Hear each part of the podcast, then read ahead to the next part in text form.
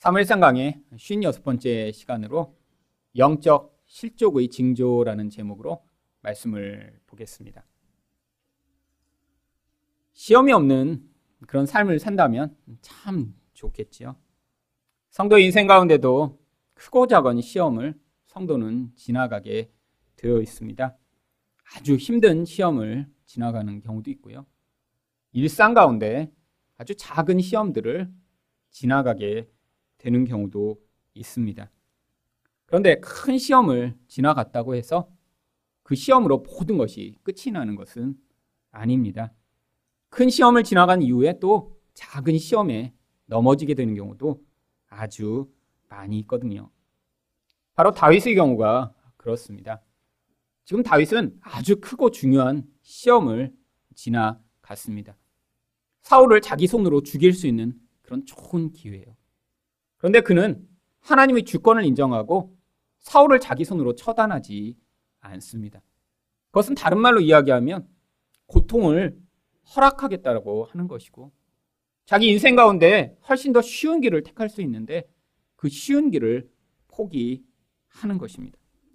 두 번이나 사울을 죽일 수 있었는데 아, 그것을 이렇게 멋지게 지나간 다윗이 그런데 갑자기 영적으로 실족합니다.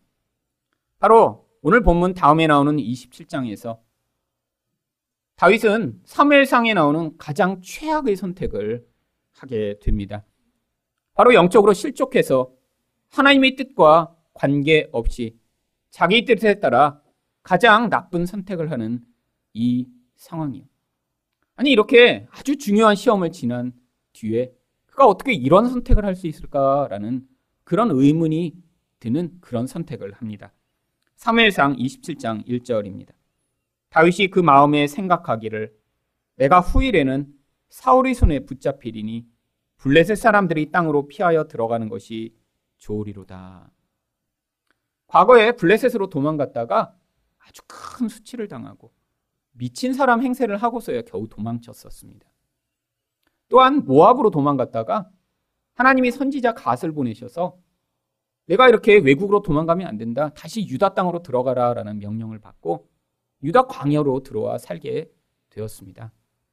그런데 이런 큰 시험을 지나간 뒤에 다윗은 내가 생각하기에 자기 생각에 따라서 블레셋 땅으로 모든 사람들을 이끌고 들어갑니다.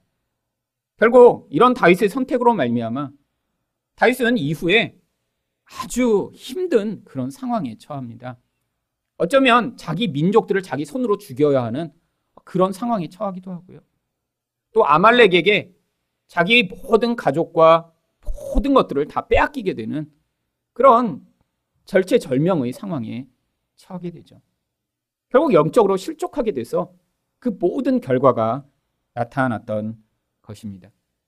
그런데 이렇게 다윗이 영적으로 실족하기까지 그가 오늘 본문에는 이렇게 영적 실족한 그의 상황들이 지금 드러나게 됩니다. 바로 영적으로 실족하기 전에 그가 작은 시험들에 넘어지며 바로 이런 시험에 든 그런 영적 실족의 징조들을 드러냈던 것이죠. 그렇다면 영적 실족의 징조는 무엇인가요? 첫 번째로 정죄와 심판입니다. 14절 말씀을 보겠습니다. 다윗이 백성과 네일의 아들 아브넬을 대하여 외쳐 이르되 아브넬아 너는 대답하지 아니하느냐 하니 아브넬이 대답하여 이르되 왕을 부르는 너는 누구냐 하더라. 지금 3천 명의 특공대가 지금 사울을 둘러 있다가 그들이 다 잠에 빠집니다. 그래서 다윗은 자기 부하와 함께 그 진영에까지 들어가서 사울 옆에 있던 창과 물병을 들고 지금 도망쳐 나왔습니다. 아직 깜깜한 밤이죠. 그들이 지금 자신을 잡을 수 없는 그런 산 위에 올라가서 지금 큰 소리로 지금 부르고 있는 것입니다. 여기 있는 이 아브넬은 사울의 군대 장관입니다. 근데 그를 왜 밤중에 이렇게 큰 소리로 부르고 있는 것일까요? 이 아브넬에게 책임을 묻기 위해서입니다. 15절 말씀입니다. 다윗이 아브넬에게 이르되 내가 용사가 아니냐? 이스라엘 가운데 너 같은 자가 누구냐? 그러한데 내가 어찌하여 내 주 왕을 보호하지 아니하느냐? 백성 가운데 한 사람이 내 주 왕을 죽이려고 들어갔었느니라. 군대 장관이 이렇게 사울을 보좌하여 여기까지 왔으면 잠을 자지 않고 지켰어야지. 한 사람이 들어가 그 왕을 죽이려고 했는데 네가 그 일을 못했잖아. 라고 지금 질책을 하고 있는 것이죠. 이 아브넬이 책임을 하지 못했다고 지금 그를 비난하고 있는 것입니다. 근데 아브넬이 사울을 지키지 못했던 진짜 이유가 무엇인가요? 하나님 때문이었습니다. 12절 말씀을 보시면 다윗이 사울의 머리 곁에서 창과 물병을 가지고 떠나가되 아무도 보거나 눈치채지 못하고 깨어 있는 사람도 없었으니 이는 여호와께서 그들을 깊이 잠들게 하셨으므로 그들이 다 잠들어 있었기 때문이었더라. 상식적으로 3천 명의 군대가 와 있는데 한 사람도 빼놓지 않고 다 잠에 빠졌다라는 것. 이것은 일반적인 일이 아닙니다.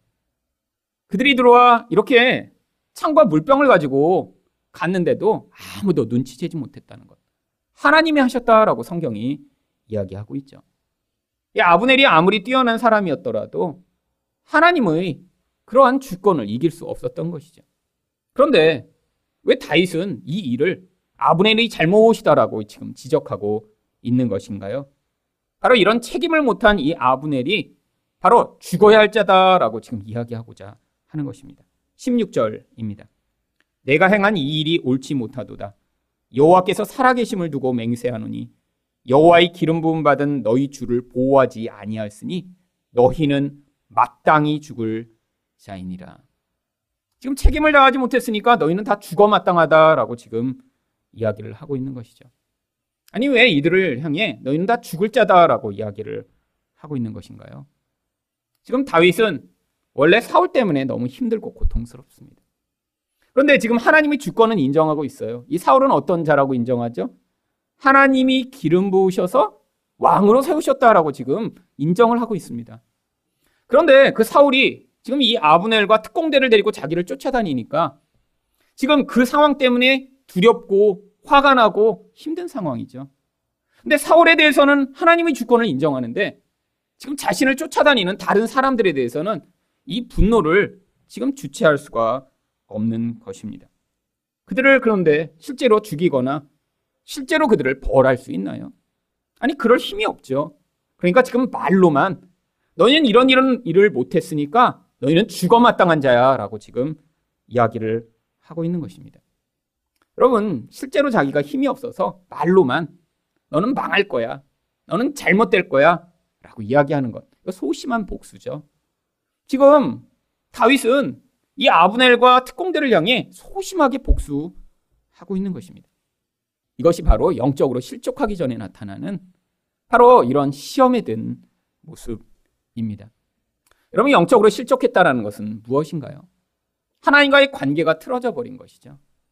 하나님 중심적으로 생각하던 사람이 바로 거기에서 그 하나님 중심적인 시각을 잃어버리고 지금 그 하나님과의 관계가 깨어진 결과로 나타나는 그 상황으로 말미암아 지금 모든 상황들을 자기 중심적으로 생각하기 시작한 것입니다. 하나님 중심적으로 모든 것을 생각할 때는 사울이나 아브넬이나 다 하나님의 도구가 되어 자신을 변화시키시고 결국에는 광야 가운데 훈련하는 도구라고 생각해야 되는데 하나님에 대해서는 그런 시각이 온전하게 지금 유지되고 있지 못하니까 결국 사울에 대해서는 지금 아, 그가 기름 부음 받으니까 내가 죽이면 안 돼라고 생각했지만 자신을 쫓아다니는 아브넬과 특공대에 대해서는 너희는 다 죽어 마땅하다라고 지금 이야기를 하고 있는 것입니다. 아니 이렇게 하나님의 주권을 한쪽은 인정하고 또 한편으로는 이렇게 인정하지 않을 수 있나요?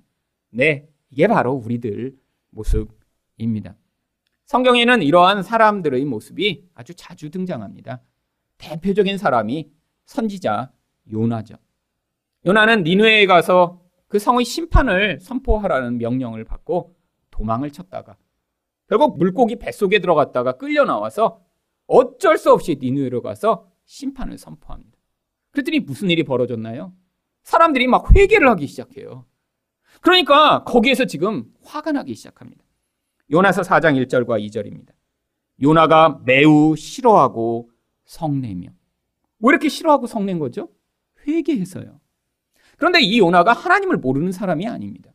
2절 말씀을 보시면 여호와께 기도하여 이르되 주께서는 은혜로우시며 자비로우시며 노하기를 더디하시며 이내가 크시사 뜻을 돌이켜 재앙을 내리지 아니하시는 하나님이신 줄을 내가 알았음이니다. 하나님에게 어떤 고백을 하죠? 우리 하나님의 성품을 줄줄줄줄 외워요. 하나님이 어떠신 분이신가 너무 잘 알고 있습니다. 근데 문제가 무엇인가요? 하나님의 성품, 특별히 이런 용서하시고 은혜가 많으신 성품은 잘 알고 있는데 하나님이 성품에 따라 정말로 용서해 주셨더니 지금 너무 화나서 죽을 것 같은 거예요. 한쪽으로는 하나님을 믿고 한쪽으로는 하나님이 그렇게 하나님 뜻대로 행하시니까 너무 화나는 이 모습.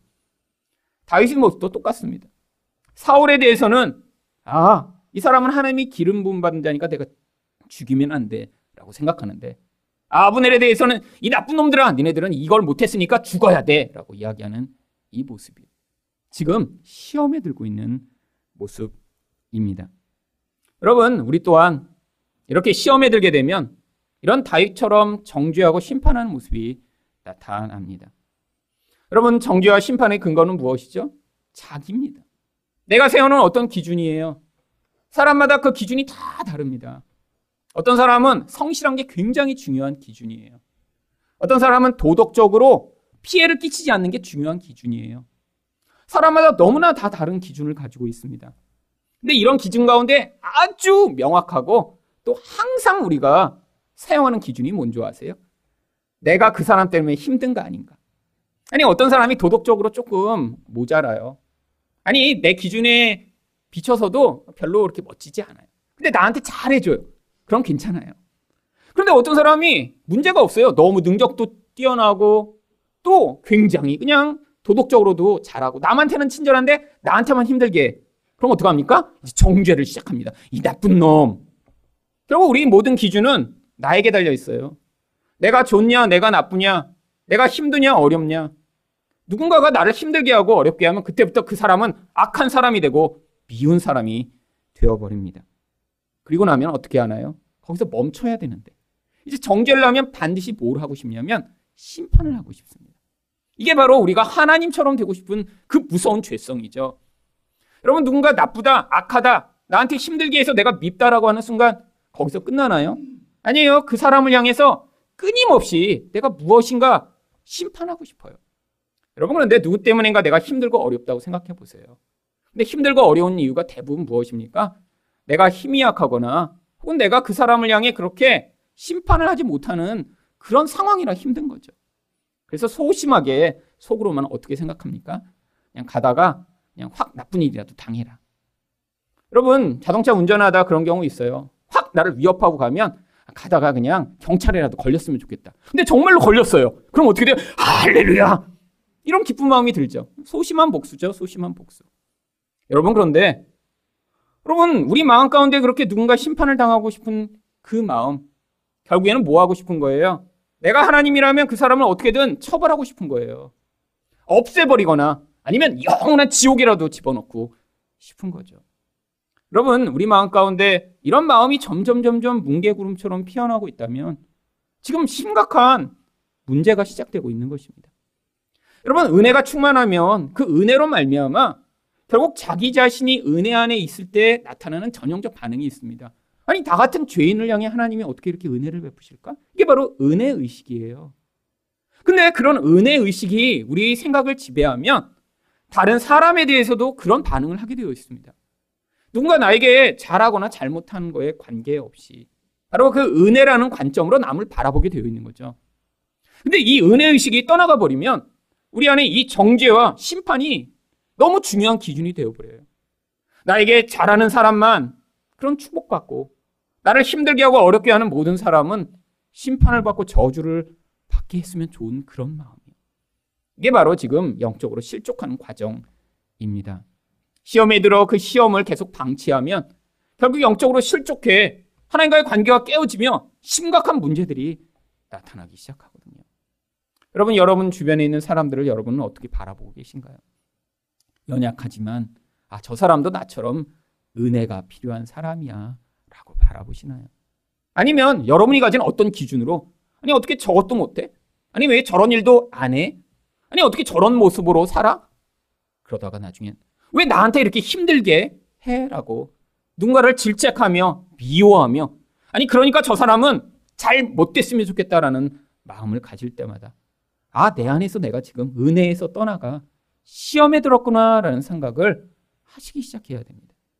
빨리 그 시험에서 벗어나셔야 그게 영적 실족으로 말미암아 여러분이 인생과 여러분이 가까운 사람들에게 미치는 그 악한 영향력으로부터 여러분이 벗어날 수 있는 것입니다. 두 번째로 영적 실족의 징조는 무엇인가요? 비관적 시각입니다. 17절 말씀입니다. 사울이 다윗의 음성을 알아듣고 이르되 내 아들 다윗아 이것이 내 음성이냐 하는지라 다윗이 이르되 내 주 왕이여 내 음성이니이다 하고 깜깜한 밤이었죠. 멀리 숨어서 지금 소리로만 지르고 있는데 그때 사울이 깨어난 것입니다. 아, 그러더니 다윗의 음성을 알아들어요. 다윗아 이게 너야 맞아? 그랬더니 네 맞습니다 라고 지금 이야기를 하죠. 그랬더니 다윗이 이 사울에게 두 가지 질문을 합니다. 18절 상반절에서는 또 이르되 내 주는 어찌하여 주의 종을 쫓으시나이까? 아니 왜 자꾸 쫓아오세요? 아니, 뭐, 당연한 질문이죠. 또 그리고 18절 하반절에서는 무엇을 물어봅니까? 내가 무엇을 하였으며 내 손에 무슨 악이 있나이까? 아니 내가 뭘 잘못했길래 이렇게 자꾸 나를 쫓아오십니까? 라고 지금 질문을 합니다. 여러분 근데 이런 질문을 한다고 사울이 정말 아 내가 너를 쫓는 이유는 사실은 하고 지금 설명을 진짜 듣기 원하는 것인가요? 아니 설명을 들었다고 그것이 정말 답이 될까요? 지금 이게 처음 묻는 질문이 아니잖아요. 이전에도 여러 번 물어봤습니다. 그런데 여러분 누군가 누구를 미워해서 죽이고자 하는 그 근원의 그 마음이 이렇게 이성적으로 설명이 가능한가요? 아닙니다. 미움이라는 것은 우리 영혼에서 뿜어져 나오는 힘이거든요. 나 자신도 알지 못하게 그 힘에 사로잡히면 이성적으로는 판단할 수도 없고 설명할 수 없지만 그냥 미운 거예요. 아니 죽이고 싶은 거예요. 여러분 이 사울이 이 다윗을 미워하는 그 시작이 어디였나요? 골리앗을 죽이고 돌아올 때 여자들이 사울은 천천히요 다윗은 만만이라 여기서부터 시작했어요. 뭐 때문에 이렇게 미움이 시작됐어요? 노래 때문이에요. 그러면 이게 이성적으로 설명이 가능합니까? 진짜 널 죽이는 진짜 이유. 노래를 불렀잖아, 여자들이. 지금 이렇게 설명해주면, 아, 그래서 그렇게 날 쫓아오시는군요. 여러분, 이 미움이라는 거는 말로 설명이 불가능한 것입니다. 이게 인간의 모습이에요. 자기도 알지 못하는 힘에 사로잡혀. 나중에 보면 아주 우스꽝스럽고 말도 안 되는 일 때문에 관계를 깨뜨리고 누군가를 미워하고 그것으로 이렇게 자기도 고통하며 살아가게 되는 이 모습이에요. 여러분, 근데 왜 다윗이 이렇게 자꾸 물어보죠? 여러분 지금 다윗도 추궁하고 싶은 거예요. 왜 자꾸 그러냐고, 왜 자꾸 그러냐고. 그런데 이 다윗이 그리고 나서 또 무엇을 이야기합니까? 19절 상반절입니다. 만일 왕을 충동시켜 나를 해하려 하는 이가 여호와시면 여호와께서는 재물을 받으시기를 원하나이 다마는 아니 지금 왜 다윗이 이런 이상한 가정을 할까요? 하나님이 나를 당신을 통해 이렇게 해하려고 하시는 것이면 여러분 이거 지금 바른 판단인가요? 아니 바른 가정인가요? 아니에요. 여러분 바로 앞장에서 아비가엘이 이 다윗에게 하나님의 지혜로 그를 회복시켜 주었습니다. 그때 무슨 얘기를 했나요? 다윗 당신은 하나님이 지켜 주실 것입니다. 생명싸게 안에 넣어서 당신을 지켜 주실 것이에요. 하나님이 당신 가문을 보호해 주실 거예요. 하나님이 당신을 왕으로 세워 주실 것입니다. 그때 다윗이 아 맞다 맞다 이렇게 하면서 깨달았어요. 그래서 은혜를 받고 지혜를 얻어 아, 하나님이 나를 지켜주시고 왕으로 세워주시지라는 확신으로 지금 나발을 죽이지 않은 건데 아니 그러더니 잠깐 후에 다시 어떻게 합니까? 혹시 하나님이 나를 죽이려고 당신을 사용하시는 것이면 왜 하나님을 이런 자리에 올려놓죠? 그런데다가 근데 하나님이 이렇게 하시면 어떻게 할 수가 없는 거예요. 그러면 뭐 할 수 없죠. 제가 그냥 재물 드리고 뭐 그냥 말고요. 아, 이런 식으로 지금 답을 하는 것입니다. 혹시 하나님이 나를 이렇게 지금 괴롭히는 것이면 어떻게 할 수 없으니까 하나님께는 재물을 드리고요. 그런데 19절 하반절에 보시면 만일 사람들이면 어떻게 해요? 그들이 여호와 앞에서 저주를 받으리니 당신을 충동해서 나를 죽이려고 하는 그 사람들은 다 저주를 받을 거예요. 라고 이야기한 뒤에 뭐라고 이야기하나요? 이는 그들이 이르기를 너는 가서 다른 신들을 섬기라 하고 오늘 나를 쫓아내어 여호와의 기업에 참여하지 못하게 함이니이다. 여러분 이렇게 이스라엘 중심지인 예루살렘에 있다가 광야로 쫓겨나면 이제 하나님을 섬길 수 없나요? 또 예루살렘에 있다가 밖으로 쫓겨나면 여호와의 기업으로부터 잘려나가 이제 하나님의 기업을 얻지 못하게 되나요? 근데 지금 부정적이고 비관적인 미래를 상상하고 있어요. 아니, 내가 이렇게 쫓겨나면 내가 하나님을 못 섬기게 되고 내가 이렇게 쫓겨나면 여호와의 기업을 얻지 못하게 된다고요. 여러분 왜 이렇게 지금 비관적이 되어버린 것이죠? 시험에 들어서 그렇습니다. 하나님에 대해서 온전한 시각을 갖지 못하고 부분적으로만 지금 하나님을 인정하는데 속에서 지금 하나님에 대한 온전한 신뢰와 믿음이 무너지면서 이런 비관적인 상상이 계속되고 있는 것이죠. 여러분 여호와의 기업이 무엇인가요? 여호와의 기업은 하나님이 하나님 백성에게 삶과 생명의 근거로 주신 땅을 일차적으로 이야기합니다. 그래서 여호와의 기업이 맨 처음 나오는 데가 창세기 17장 8절입니다. 내가 너와 내 후손에게 내가 거류하는 이 땅, 곧 가나안 온 땅을 주어 영원한 기업이 되게 하고 나는 그들이 하나님이 되리라. 하나님이 아브라함에게 가나안 땅 전부를 기업으로 주셔서 그것을 근거로 살게 해주시겠다라고 약속을 주십니다. 광야라고 이렇게 하나님의 기업이 아닌 게 아니에요. 그런데 기업이 단순히 정말 땅인가요? 아닙니다. 땅은 모형이에요. 하나님이 이스라엘 백성의 생명의 근거로 주신 것은 하나님 자신이세요. 그래서 신명기 32장 9절은 무엇이라고 얘기합니까? 여호와의 분깃은 자기 백성이라 야곱은 그의 택하신 기업이로다. 우리가 하나님의 기업이며 하나님이 우리의 기업이신 거예요. 결국 생명이 우리 안에 하나님으로 말미암아 채워져야 거기에서 우리가 참된 만족과 기쁨을 얻으며 거기에서 우리 생명이 보존되는 것이죠. 근데 지금 다윗이 뭐라고 그래요? 지금 그들이 자기를 쫓아다니고 자기가 지금 예루살렘에 더 이상 거하지 못하기 때문에 자기는 지금 하나님도 섬기지 못하고 또 기업에서도 잘려나갈 것이다 라고 이야기를 하고 있습니다.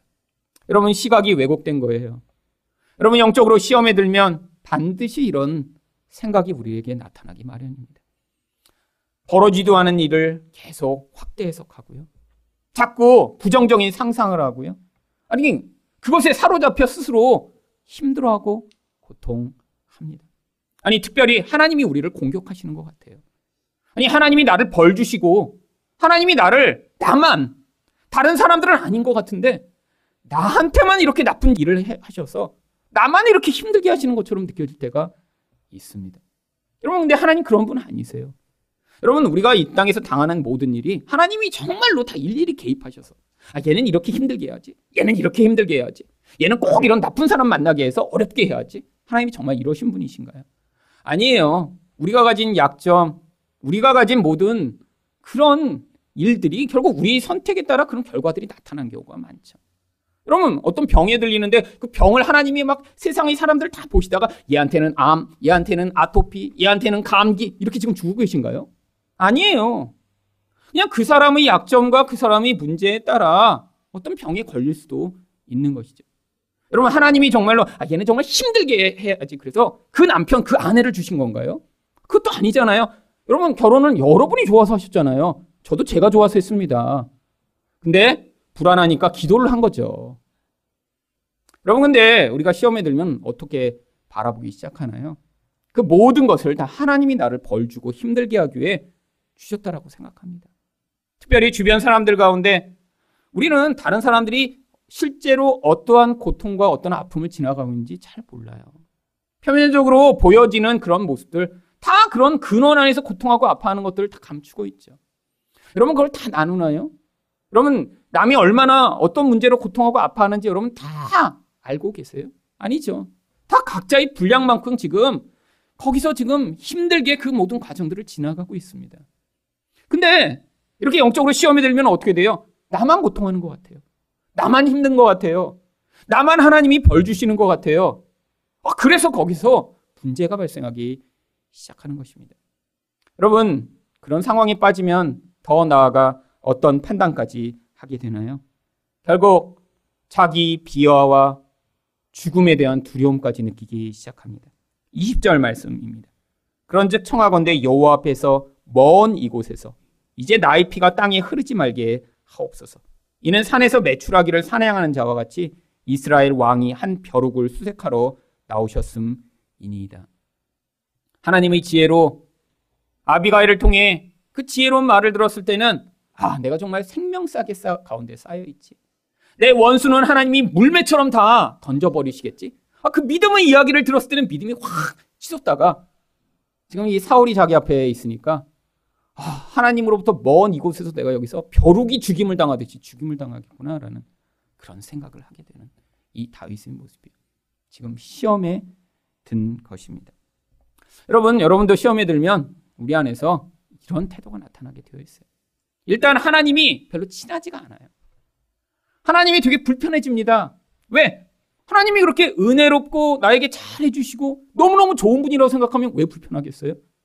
그런데 우리가 하나님의 관계가 깨졌기 때문에 거기서 하나님이 불편해지는 거예요. 그래서 자꾸 나쁜 상상을 하게 됩니다. 이런 일이 벌어졌으니까 더 나쁜 일이 벌어질 거야. 나 인생은 이렇게 더 힘들 거야. 이런 문제로 말미암아 최악의 일이 벌어지겠지? 여러분이 이렇게 여러분에 대해서 지금 생각하고 계시다면 지금 시험에 들어 실족하는 과정으로 걸어가고 계신 것입니다. 여러분, 하나님이 우리 인생 가운데 어려운 일을 허락하시는 이유, 하나님이 우리 인생 가운데 이런 고통스러운 과정들을 허락하시는 이유는 우리를 벌 주시기 위해서가 아니에요.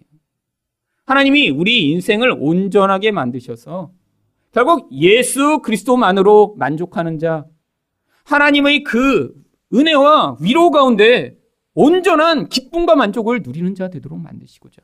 때로는 내가 여전히 하나님이 아닌 다른 것을 의존하는 그 의존으로부터 벗어나도록 인도하시고 은혜를 베푸시며 때로는 내가 잘못된 상상과 어두운 가운데 영향을 받을 때 그것들을 막으셔서 우리가 바른 길로 갈 수 있도록 인도하고 계신 것이죠. 여러분, 우리가 한 모든 행위에 대해 하나님이 벌을 주신다면 우리는 지금 이 자리에 이렇게 있을 수가 없습니다. 하나님이 우리 인생 가운데 내가 원하는 것을 주시지 않기 때문에 내가 원하는 그런 편하고 안정되고 풍요한 삶을 주시지 않기 때문에 하나님이 우리를 심판하시거나 벌 주시지 않는다는 사실을 여러분이 믿으시고 여러분 인생 가운데 있는 그 모든 어려움의 과정 가운데도 하나님 목적과 뜻이 있어 내 인생 가운데 허락되는 이 모든 것 믿음으로 이길 수 있도록 은혜를 달라라는 그런 반응을 하시는 여러분 되시기를 축원드립니다. 마지막으로 영적 실족의 징조는 무엇인가요? 율법적 태도입니다. 21절 상반절입니다. 사울이 이르되 내가 범죄하였도다. 내가 어리석은 일을 하였으니 대단히 잘못되었도다. 이 사울은 참 또 회개는 빨라요. 아니 대단히 잘못했다라고 금방 이렇게 얘기를 합니다. 그리고 나선 또다시 다윗을 죽이려고 해요. 여러분, 참 이런 사람 밉지 않으세요? 아, 내가 다시는 안 그렇게, 다시는. 너 정말 잘못했어. 그리고 나서 그 다음날 또 똑같은 짓을 할 때. 여러분, 참 힘들죠. 여러분, 게다가 맹세도 잘합니다, 이런 사람은. 21절 하반절 보세요. 내 아들 다윗아 돌아오라. 내가 오늘 내 생명을 귀하게 여겼은즉 내가 다시는 너를 해하려 하지 아니하리라. 여러분 이렇게 또 회개가 빠른 사람은 또 맹세도 금방 잘합니다. 내가 다시는 술 안 먹어. 내가 다시는 늦게 들어오지 않아. 내가 다시는 화내지 않을게. 그러고 나서 금방 화내고 금방 약속을 못 지키죠. 여러분 그래서 사람을 믿으시면 안 돼요. 여러분 우리가 믿을 대상은 하나님이지. 여러분 그 말을 믿으셨어요? 믿으신 분들이 대부분 실족하고 고통합니다. 여러분 사람이라는 건 자기 한 말도 지킬 수 없는 존재예요. 여러분 참 우리는 약한 존재입니다. 회개를 했어요. 여러분, 이 사울이 지금 거짓말하고 있나요? 저는 내가 이렇게 하고 오면 내가 죽여야지? 아닙니다. 진짜예요, 사울은. 아니, 자기를 죽이려고 하던 그 사람이 그렇게 기회가 있는데 안 죽이고 가니까 마음으로 진짜 아픈 거예요. 아, 내가 잘못했구나. 아들아, 돌아와라, 돌아와라. 여러분, 다윗이 안 돌아옵니다. 다윗은 안 믿어요. 지난번에도 똑같이 그랬거든요. 그리고 또 잡으러 왔잖아요. 그러니까 안 믿어요. 여러분, 사람은 믿는 존재가 아니라 사랑하는 존재입니다. 여러분, 이게 인간의 약점이고 인간의 모습이에요. 여러분, 우리 자신에 대해서도 마찬가지고 남에 대해서도 마찬가지입니다. 여러분, 여러분 자신이 어떤 약속을 하고 못 지킨다고 너무 낙심하지 마세요. 그게 우리의 사울이라고 하는 옛사람의 본성이에요. 하나님이 그래서 예수를 주신 거예요. 우리가 약속하고 우리가 열심을 내고 우리가 의지를 발휘했더니 뭔가 잘해서 어떤 결과를 얻도록 우리에게 요구하시는 것이 아니라 하나님 나는 이런 존재입니다라고 인정하여 예수의 발 앞에 나오라고 예수를 주신 거예요. 여러분 착각하지 마세요. 신앙은 나의 이런 열심과 노력과 나의 모든 의지를 내려놓고 예수 그리스도를 온전히 받아들이는 게 신앙이지. 하나님 제가 이런 일을 하겠습니다. 제가 이렇게 헌신하겠습니다. 내가 이런 삶을 살겠습니다라고 공포한 뒤에 그것을 지켜나가는 것이 신앙이 아니에요. 여러분 그래서 신앙에는 무엇만 남아야 하나요? 예수 그리스도 한 분만 남아야 돼요. 내가 어떻게 살아왔는지, 내가 어떤 헌신을 했는지, 어떤 결과를 남겼는지는 하나님 앞에서 아무런 것도 아니거든요. 그런데 우리 인생 가운데 사울처럼 늘 반응하지만 아니 이런 욕구는 다 있죠. 잘하고 싶고 용서하고 싶고 나도 멋진 모습을 보이고 싶은 욕구는 있는데 통제할 수 없고 나의 힘을 넘어서는 이런 옛사람의 모습이 나타날 때마다 하나님 저를 불쌍히 여겨달라고 하는 그 겸손의 자리로 내려가 예수를 붙드는 것이 바로 하나님이 우리에게 요구하시는 것입니다. 여러분 그때 다윗이 사울에게 무엇을 이야기하나요? 22절입니다. 다윗이 대답하여 이르되 왕은 창을 보소서 한 소년을 보내어 가져가게 하소서. 내가 정말 당신을 죽일 수 있었는데 죽이지 않았다라는 것을 증거로 확실하게 보여주고자 합니다. 그런데 23절에서 다윗이 또 이런 이야기를 해요. 여호와께서 사람에게 그의 공유와 신실을 따라 갚으시리니 이는 여호와께서 오늘 왕을 내 손에 넘기셨으되 나는 손을 들어 여호와의 기름 부음을 받은 자 치기를 원하지 아니하였음이니이다. 여러분 한편에서 보면 굉장한 믿음의 반응인 것처럼 보이죠. 여러분 근데 이 문맥에 따라 읽으면요. 지금 이거 지금 이 다윗이 자기 의를 지금 드러내고 있어요. 하나님이 모든 세팅을 다 해놓으셨습니다. 나발을 죽이려고 했는데 그게 다윗의 실체예요, 원래. 화나면 눈앞에서 자기를 힘들게 하고 거추장스럽게 걸리는 자를 죽여버리고 싶은 게 그게 다윗의 실체인데 하나님이 아비가일을 보내셔서 이 다윗이 이렇게 무너지지 않도록 붙들어 주셨습니다. 믿음으로 그를 새롭게 하셨어요. 그래서 그때 다윗이 고백합니다. 여호와께서 당신을 보내서 나를 막으셨노라고. 근데 금방 한 장이 지나서는 여기서 뭐라고 고백해요? 내가 이렇게 했다. 내가. 그러더니 또 뭐라고 이야기합니까? 24절입니다. 오늘 왕의 생명을 내가 중히 여긴 것 같이 내 생명을 여호와께서 중히 여기셔서 모든 환란에서 나를 구하여 내시기를 바라나이다. 내가 이렇게 잘했더니 이 잘한 것의 결과에 따라 하나님이 나에게도 보상을 주실 것이다라고 생각을 합니다. 이게 바로 무엇이죠? 율법주의와 기복주의입니다. 여러분, 우리 신앙은 은혜의 바탕을 둔 신앙을 떠나가는 순간에 지금 타락하고 있는 거예요. 여러분, 하나님이 우리의 행위에 따라 반응하시나요? 그랬으면 지금 다 죽었어야 돼요. 다 지옥행입니다. 여러분, 평생토록 이런 멋진 반응 어쩌다 가끔씩 하죠. 대부분은 미워하고 죽이고 싶어요. 이렇게 막 용서가 되고 막 내가 그를 죽일 수 있는 기회를 그냥 넘기고 하나님이 하시는 거야. 이렇게 하는 경우는 거의 없습니다. 그러니까 힘든 거예요, 솔직히. 내가 하고 싶잖아요, 솔직히. 그냥 목을 그냥 확 쳐버리고 싶고. 이게 우리 안에서 늘 나타나는 모습인데 못해서 힘든 건데 어쩌다 이런 은혜로운 반응을 한 번 했다고 하나님이 내 인생에서 내가 한 대로 반응하시길 원합니다. 한 번 그렇게 하고 천 번 미워했으니까 그럼 천 번만큼 죽은 다음에 한 번 살려야죠. 여러분 하나님은 우리 인생 가운데 우리 행위로 반응하시지 않습니다. 그래서 여러분 저울에 올려놓고 우리 인생을 잰다고 생각해 보세요. 여러분 하나님이 기뻐하실 만한 그 일이 정말 이렇게 막 무게가 무거워 이 나쁜 일을 이렇게 이겨낼 수 있을까요? 아니요, 뽕! 이렇게 되겠죠, 반드시. 올리자마자 그냥 이렇게 저울이 움직입니다. 나쁜 일이 훨씬 많아요. 우리 본질은 하나님이 기뻐하시는 행위를 내놓을 수가 없어요. 근데 은혜로 가끔씩 내놓는 거죠, 가끔씩. 여러분, 근데 다윗이 어떻게 변합니까? 은혜를 싹 잃어버려요. 내가 이렇게 잘했으니 하나님이 보상해 주실 것이라고 생각을 해요. 이게 바로 지금 시험에 들고 있는 거예요. 아니, 영적 실적으로 나아가는 과정입니다. 여러분, 여러분도 지금 실족하고 계신다면, 시험에 드셨다면, 지금 자꾸 여러분이 한 일에 대해서 기억이 나실 거예요. 하나님, 그래도 제가 70년대, 뭐 이런 생각들이 막 들어요. 하나님, 내가 교회를 뭐 이렇게 몇 개를 세우고, 뭐 이런 얘기들을 자꾸 하고 싶어요. 여러분, 자기 행위의 근거에 하나님의 영역과 보상을 얻어내려는 이 마음. 이게 지금 기복주의와 율법주의, 아니, 영적으로 지금 시험에 들어 실족하고 있는 과정이에요. 여러분, 우리가 정말 은혜 안에 있으면 그 은혜 의식이 우리 안에 가득합니다. 하나님, 나의 행위로는 하나님의 은혜를 받을 수 없는데, 내가 내놓은 결과는 늘 이렇게 부족하고 별것 아닌데, 어떻게 또 나에게 은혜를 베풀어 주세요?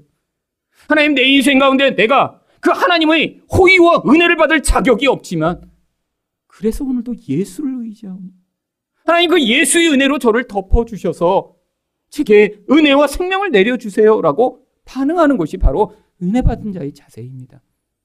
근데 여러분 나이가 드셨는데 내가 옛날에 하면서 자꾸 옛날을 기억하고 여러분 근데 꼭 사람은 이렇게 망각의 존재라 자기가 잘못한 건 다 잊어먹어요. 그리고 잘한 것만 기억해. 내가 옛날에 이렇게 이렇게 잘했고 잘했고. 여러분 지금 이거 지금 잘못돼 가고 있는 것입니다. 차라리 잊어버리시려면 잘한 걸 다 잊어버리세요. 그래서 어, 이렇게 잘한 게 하나도 없네. 이게 지금 은혜 받는 증거입니다. 정반대예요. 뭐 교회 세운 거 그런 거 절대 안 잊어버립니다. 그 교회가 내가 이렇게 할 때, 내가 그때 헌금을 했더니 그냥 막 이런 거를 한 번도 안, 이런 거 잊어먹는 거는 못 봤어요. 근데 꼭 자기 잘못한 건 다 잊어먹었어요. 여러분 이게 바로 우리가 얼마나 종교적이고 기복적이고 율법적인지를 보여주는 증거죠. 여러분 그래서 신앙을 더 깊어지시는 신앙이 되실수록 아 하나님 앞에서 나는 이런 존재인데 어떻게 나에게 이렇게 또 은혜를 베푸실까? 이런 반응이 나타나야 하지 않을까요? 여러분, 그런데 이런 이야기를 들은 사울이 어떻게 반응하나요? 25절입니다. 사울이 다윗에게 이르되 내 아들 다윗아 내게 복이 있을지로다. 내가 큰 일을 행하겠고 반드시 승리를 얻으리라 하니라. 다윗은 자기 길로 가고 사울은 자기 곳으로 돌아가니라. 여러분 지금 오늘 읽은 본문에선 사울이 다윗 같지 않으세요? 아니 이름을 바꿔서 놓으면 오히려 사울이 다윗 같아요. 막 금방 용서해요. 막 그리고 막 축복해요. 네가 잘 될 거다. 넌 승리할 거야. 막 이렇게 원수를 향해 승리를 축복합니다. 근데 다윗은 어때요? 아주 찌질한 모습으로 등장하죠. 시험에 들어서 그래요. 여러분, 우리 안에서 이게 바로 우리 인생에서 나타나는 모습입니다. 여러분 늘 다윗으로 살고 싶으시죠? 저도 그래요. 저도 늘 멋진 모습으로 살고 싶습니다. 저도 그냥 막 다 용서하고 다 사랑하고 늘 막 그냥 정말 행복만 하고. 근데 저는 제 실체를 너무 많이 봤습니다. 저는, 저는 아무리 노력하고 애써도 사울처럼밖에 살 수밖에 없는 존재예요. 제가 최선을 다했는데도 사랑이 잘 안 되고, 제가 노력하고 애써도 온전한 결과를 하나님께 올려드릴 수 없고, 제 인생 가운데 아무리 애쓰고 기도해도 저희 분노를 조절할 수 없는 그게 바로 저희 모습인데. 하나님이 저 같은 자를 저희 행위대로 반응하시지 않고 은혜로 덮으셔서 이 자리까지 끌어오신 그 은혜가 바로 여러분도 함께 누리시기를 원하는 것입니다. 여러분, 제가 노력해봤기 때문에 여러분에게 은혜를 붙들라고 하는 거예요. 여러분, 제가 기도 많이 해봤기 때문에 여러분한테 예수 믿으라고 말씀드리는 거예요.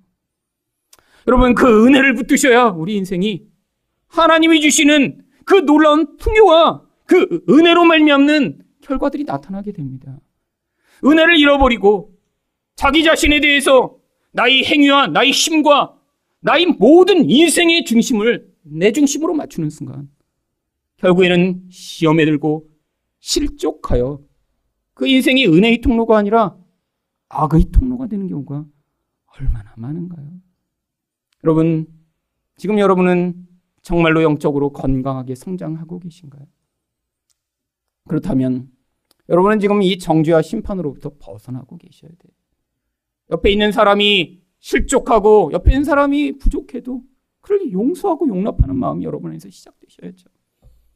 여러분이 이렇게 지금 성장하고 계시다면 바로 하나님의 주권을 온전히 인정하여 그런 내가 심판자가 되지 아니하고 하나님을 그 자리에 올려 드릴 수 있어야죠.